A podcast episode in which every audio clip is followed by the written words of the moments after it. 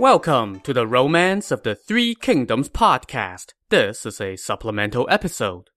So, from time to time, listeners will write in and ask if I can do a supplemental episode on this or that side character. Alas, the answer in most cases is that I just don't have enough historical material about those characters, or that their historical lives do not differ enough from their characters in the novel for me to do a whole supplemental episode on any one of them. But, now that the show is winding down, I would like to use this episode to do a rapid fire look at a number of side characters. But instead of doing their life stories, I'm just going to give one interesting tidbit about each of these characters. So let's start with the characters in the Kingdom of Wei, and I'm going to expand this to include people who served under Cao Cao, which was technically before the founding of the Wei, and people who served in the successor kingdom of Jin, which seized power from the Wei in the final pages of the novel. Alright, here we go. First up is Xiahou Dun, Cao Cao's kinsman and veteran general who lost an eye in a battle and proceeded to swallow that eyeball. Not surprisingly, he was very sensitive about having just one eye. He got saddled with the nickname Blind Xiahou, and it's said that whenever he looked in the mirror, he would become so displeased with his cyclopic countenance that he would push the mirror over. So keep your mirrors away from Xiahou Dun. Next, we have Xiahou Yuan, who was also Cao Cao's kinsman and a trusted general. Now, remember that he got chopped in two by the Shu general Huang Zhong in a showdown at Dingjun Mountain in the region of Hanzhong.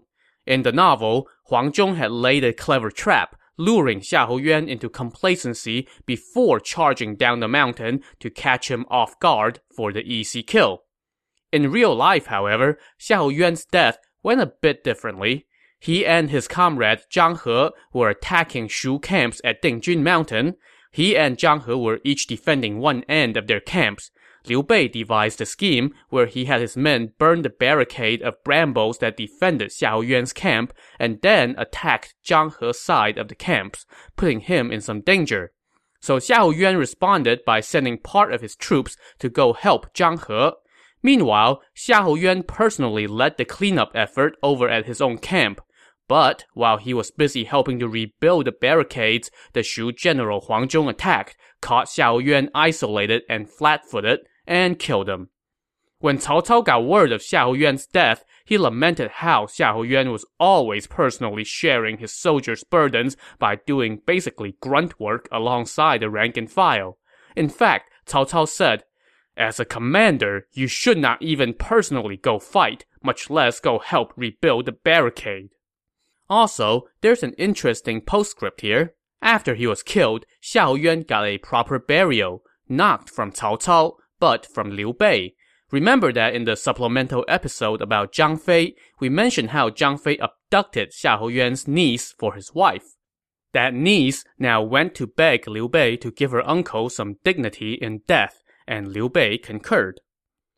Moving on, we come to the general Xu Huang, the guy who wielded a big battle axe. In real life, much like in the novel, he was one of Cao Cao's best generals and was responsible for many victories. However, he was also apparently a very humble man who rarely asked for rewards after a victory. He would often say, The ancients were always worried about not meeting a worthy liege. I am fortunate to have found mine, so I should render service and repay him. I am not doing this for personal glory. Next, we have Xu Chu, aka Mad Tiger. In the novel, he was a ferocious warrior and a trusted bodyguard for Cao Cao. And in real life, he saved Cao Cao more than once. One story that the novel did not cover happened when Cao Cao was facing off against Yuan Shao at the Battle of Guandu. Some of Cao Cao's men conspired to assassinate him, but could never find the opportunity with Xu Chu around. Eventually, they found a brief opening when Xu Chu stepped away to take a rest. The conspirators sneaked into Cao Cao's tent with knives, ready to stab him, but lo and behold, there was Xu Chu standing right next to Cao Cao. Turns out Xu Chu felt restless and uneasy at home, so he returned immediately to Cao Cao. and when he saw these men enter the tent and panic at the sight of him, he knew something was up. Before long, all the conspirators lay dead, and from that moment on, Cao Cao trusted Xu Chu even more and always brought Mad Tiger along wherever he went. Next up, the general Zhang He. In the novel, he was known for his valor, but not necessarily his smarts. In real life, though, he actually showed that he was quite savvy. In fact, he seems to have been the one who was primarily responsible for defeating Zhuge Liang's forces at Jieting to halt one of Zhuge Liang's more successful incursions into the north. Later, in 228, when Zhuge Liang launched another invasion, the Wei Emperor Cao Rui sent Zhang He to stop him. When Zhang He was setting out from the capital, the emperor asked him if he thought Zhuge Liang would have captured the location he was attacking by the time Zhang He got there. But Zhang He knew that Zhuge Liang was venturing deep into enemy territory without sufficient supplies, so he told the emperor that he thought Zhuge Liang would actually have retreated by the time he got there. And as soon as he arrived on the scene, Zhuge Liang was indeed forced to retreat. But poor Zhang He just couldn't catch a break in the novel. In fact, the cause of his own demise was flipped. In the novel, when Zhuge Liang was on the retreat, Zhang He insisted on giving chase despite Sima Yi's caution, and ended up running into a trap and getting himself killed by arrows. In real life, though, it was Sima Yi who insisted on chasing Zhuge Liang, and Zhang He who was preaching caution. But Sima Yi outranked Zhang He, so Zhang He had no choice but to play the good soldier and give chase as he was ordered. And sure enough, he ran into an ambush and got killed by arrows. Moving along, we come to the general Yue Jin, and one fun fact about him is that he was apparently small but fierce. He had a short stature, but was always courageous on the battlefield. And that was it. Next up, Li Dian, another veteran officer who accompanied Cao Cao on many of his campaigns. Interestingly enough, when he was young, Li Dian was actually into books, not war, but something obviously changed along the way. He cut his teeth on helping to put down the Yellow Turban Rebellion and later served Cao Cao. Because of his book learning, Li Dian was apparently very big on propriety and never bickered with other officers about who would get the credit. He also showed great respect for scholars and civil officials. Sadly, the good die young, Li Dian passed away when he was just 36. Next, let's talk about Yu Jin, the guy who was one of Cao Cao's old reliables for many years, but then surrendered to Guan Yu after being defeated in battle. He later returned to Wei after Guan Yu was captured and executed by Sun Quan, but the Wei Emperor Cao Pi despised him for surrendering, so Cao Pi humiliated Yu Jin with a painting of his cowardly act, and Yu Jin got so mad that he died. The one anecdote I have on Yu Jin comes well before his downfall. In the year 206, one of Cao Cao's officers rebelled while Cao Cao was off campaigning against pirates. Yu Jin helped lead the army that put down this rebellion. The rebellious officer was an old friend of Yu Jin's, so he surrendered to Yu Jin, hoping for leniency. All the other officers figured that since this guy had surrendered, he should be handed over to Cao Cao to decide his fate. But Yu Jin said, Do you all not know Lord Cao's command? Those who surrender only after they have been surrounded by our army are not to be shown any mercy. It is our duty to strictly follow our lord's orders. This guy may be my old friend, but I cannot allow him to make me forget my duty. So Yu Jin had his old friend executed. So Yu Jin, Yue Jin, Zhang He, and Xu Huang were four members of a fivesome who were singled out for distinction among the officers of Wei. The lead member of that fivesome is Zhang Liao, now, if you remember, when Guan Yu was briefly serving Cao Cao, Zhang Liao was his best friend. Cao Cao was always worried that Guan Yu would leave him if he found out where Liu Bei was, so he sent Zhang Liao to test out Guan Yu. Guan Yu told Zhang Liao straight up that, yeah, as soon as I find out where my brother is, I'm out of here.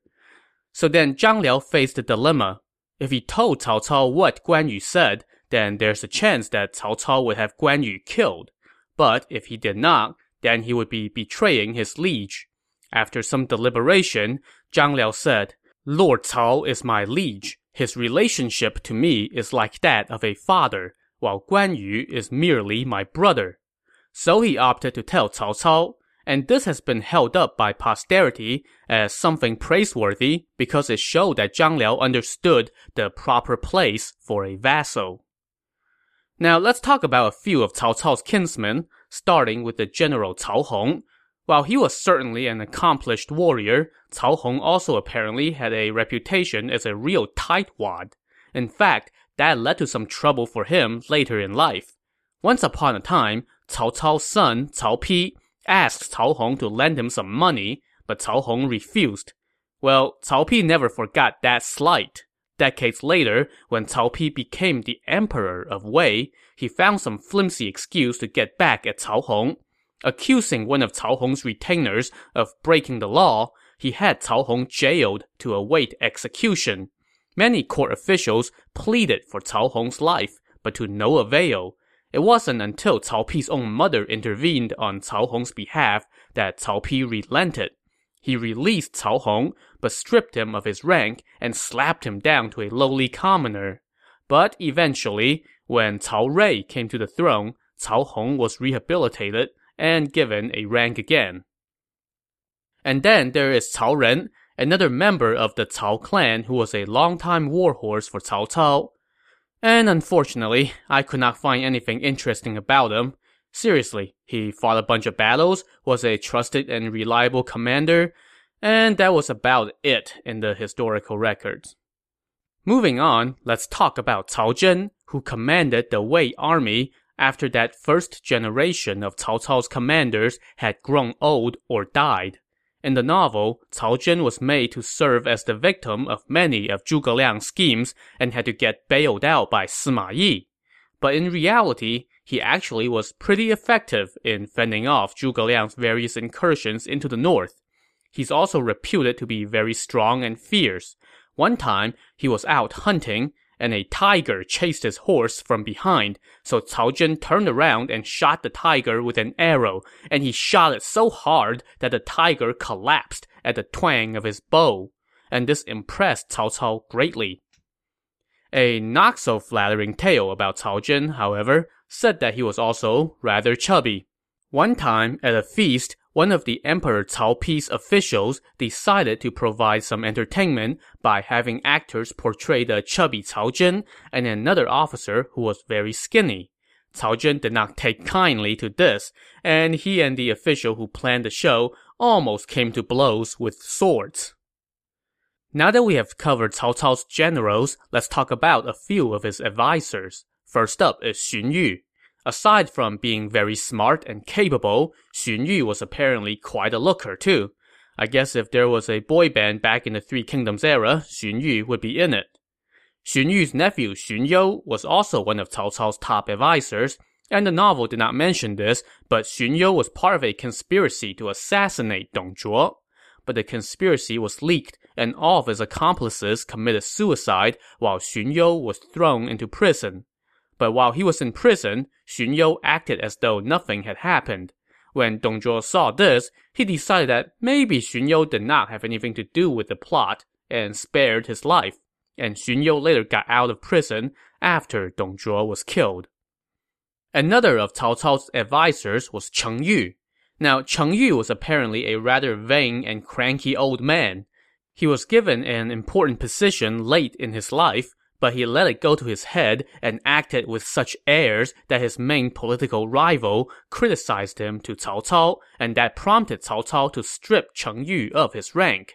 Eventually, when Cao Pi came to the throne, he reinstated Cheng Yu to office. And then we have Guo Jia, arguably Cao Cao's favorite advisor before he died at a young age.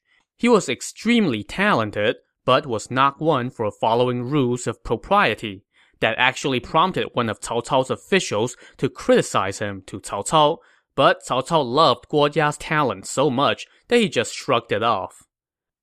The last of Cao Cao's advisors that we will mention is Jia Xu. He was a bit of a latecomer to Cao Cao's staff, but ended up being an important advisor late in Cao Cao's life. In fact, when Cao Cao's sons were competing for the title of heir apparent, Jia Xu gave Cao Pi some good advice that helped him win out.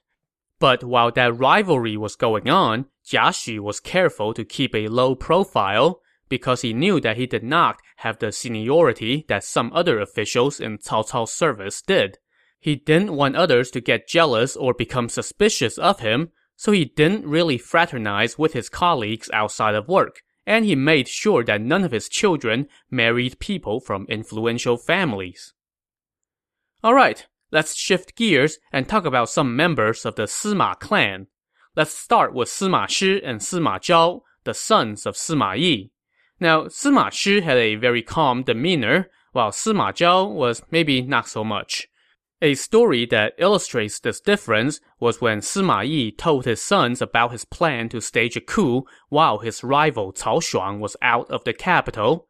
After learning of the plans, Sima Zhao tossed and turned all night, but Sima Shi slept soundly. Oh, and while we are talking about Sima Zhao, when his men killed the emperor Cao Mao, it actually was not in the palace. So the novel made it sound like Sima Zhao sent his men into the palace to put down the upstart emperor. In reality, though, Cao Mao was already attacking Sima Zhao's residence, and Sima Zhao's men were afraid to fight back until the official Jia Chong told them, hey, this is what Sima Zhao pays you guys for. So they fought back and Cao Mao got killed. So yeah, it may be a small thing since Cao Mao still got killed either way, but at least in real life, Sima Zhao could claim that he was doing it in self-defense. And as for Sima Zhao's son Sima Yan, who went on to usurp the throne from Wei and founded the kingdom of Jin, well, he had a reputation for being fixated on women and feasting. When he conquered the kingdom of Wu, he absorbed the 5,000 some women from Sun Hao's palace into his own. One story about his appetite for women said that he had so many beauties in his palace, he did not know which one to spend the night with each day. So Sima Yan would ride around on a small cart pulled by goats, and wherever the goats stopped, that's where he would stop too for the night. So, to increase their chances of receiving his favor, the palace women would put bamboo leaves and salt outside their quarters in order to get the goats to stop there. Okay, that's enough about the characters from the kingdom of Wei slash Jin. Let's go look at the other two kingdoms, starting with Shu. Let's start with Zhao Yun. A listener asked me if my favorite character had changed now that I have gone through the entire novel, and the answer is nope, Zhao Yun is still my favorite. The tidbit I want to share about him is that there's apparently some dispute about how prominent a rank he held in Liu Bei's army. In the novel, he was basically number three behind Guan Yu and Zhang Fei, and in practice was about as valued as they were. According to historical records, however, his rank was the general of the assisting army, a position that some believe to be lower than those of Guan Yu, Zhang Fei, Ma Chao, and Huang Zhong, who were, respectively, the generals of the front, right, left, and rear. But if you look at the responsibilities that Zhao Yun held, it appears that his actual authority might have been greater than his title would indicate. Either way, he's still awesome. Next, let's talk about Jiang Wei. There's a story about him that was not covered in the novel. So remember that Jiang Wei surrendered to Zhuge Liang on one of the latter's northern expeditions. Well, when Zhuge Liang was forced to retreat on that incursion, Jiang Wei went with him. In the novel, when this happened, Zhuge Liang sent people to move Jiang Wei's mother to the riverlands as well. But in real life, apparently that did not happen, and Jiang Wei and his mother were separated. Later, his mother wrote to him, imploring him to give up his military career and just return home to be a farmer. But Jiang Wei wrote back and said, the fate of one stalk of grain matters not in a vast, fertile field, and when one's heart harbors great ambitions, he does not think of going home. So basically, he was telling mom that he was choosing loyalty to the state over filial piety. Next, we shift gears from Zhuge Liang's favorite officer to Zhuge Liang's favorite punching bag among his own ranks, the General Wei Yan. Something that gets completely left out of the novel is that Wei Yan actually spent more than a decade overseeing the defense of the key region of Hanzhong. When Liu Bei declared himself the king of Hanzhong and was moving to his capital of Chengdu, he needed somebody to oversee the defense of that most important region. Now everyone thought that Zhang Fei was going to get that job, including Zhang Fei himself. But Liu Bei unexpectedly tapped Wei Yan for the task. When he gave Wei Yan that appointment, Liu Bei asked him in front of all the other officers how he would handle the job, and Wei Yan told him, If Cao Cao leads all the troops of the realm to attack Hanzhong, then I will request that you allow me to repel them for you. If he sends an officer to lead a hundred thousand men to attack Hanzhong, then I request that you allow me to gobble them up for you. Liu Bei was impressed by that answer, as were the other officers. Now, this is interesting because it shows that, unlike in the novel, Liu Bei actually had great trust in Wei Yan. Now, let's talk about another Shu general, Wang Ping. He came from a humble background and had little education, so he was basically illiterate. Whenever he needed to write reports, a clerk would be tasked to do it for him.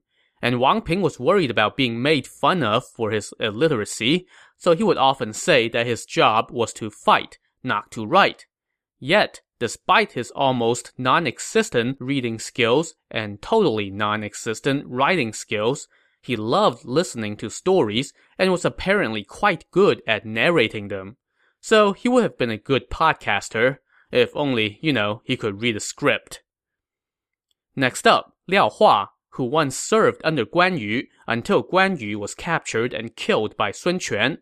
Liao Hua himself was a prisoner of war due to that defeat, but somehow he faked his own death and tricked his captors and managed to escape. He then went and picked up his mother and fled back to Liu Bei's camp. Now, let's talk quickly about Ma Chao, one of Liu Bei's five tiger generals. So, when Ma Chao first surrendered to Liu Bei, Liu Bei treated him quite well, and Ma Chao forgot his place and would often address Liu Bei by his courtesy name. And the courtesy name was basically a second name that men assumed upon reaching adulthood. A vassal was never supposed to address his lord by his courtesy name, but Ma Chao was kind of oblivious to his offense and this really irked Guan Yu and Zhang Fei. In fact, Guan Yu was so mad that he wanted to kill Ma Chao for it, but Liu Bei and, surprisingly, Zhang Fei restrained him. Instead, Guan Yu and Zhang Fei settled for another, less drastic solution.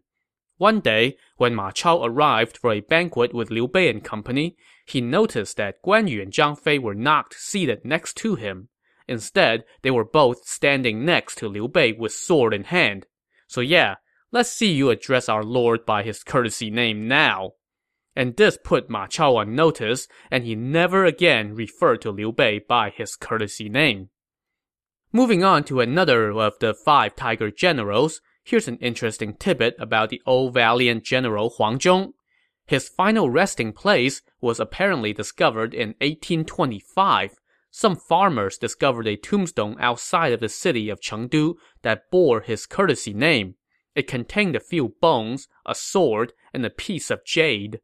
Now, the tombstone itself was likely not from the Three Kingdoms era, and people guessed that it was probably built in the Tang dynasty on the original location of Huang Zhong's burial to commemorate him.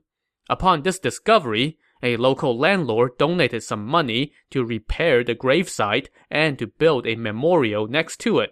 But alas, in 1965, due to the construction of a road, the gravesite was dug up and the tree that had been planted on the site was cut down.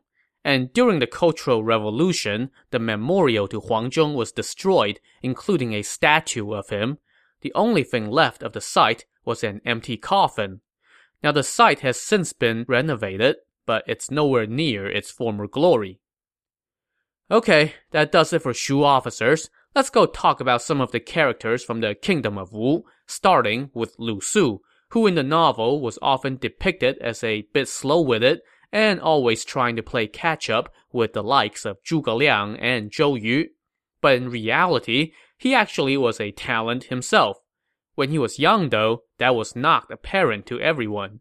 Lu Su was born into a well-to-do family, but his father died soon after his death, so he was raised by his grandmother. Lu Su loved learning martial skills and gathering groups of young men, providing them with food and clothing, and taking them out to the hills. There, they were technically hunting, but Lu Su was also teaching them about military arts.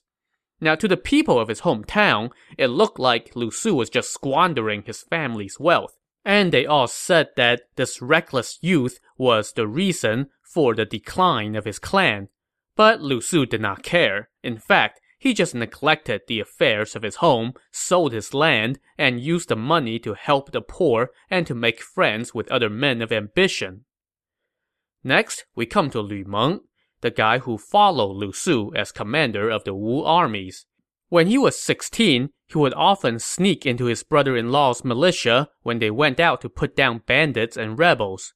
When his brother-in-law discovered this, he tried to lecture Lu Meng time and again, but time and again, Lu Meng would sneak out into combat with his troops. Eventually, the brother-in-law informed Lu Meng's mother, and she was so enraged that she wanted to punish her son. But Lu Meng told her that he was risking his life because he wanted to make something of himself, and that moved her to the point where she did not punish him. And since we're going through the commanders of the Southlands, we might as well talk a little bit about Lu Xun, who succeeded Lu Meng. In the year 229, Sun Quan declared himself emperor and appointed Lu Xun to senior general-in-chief.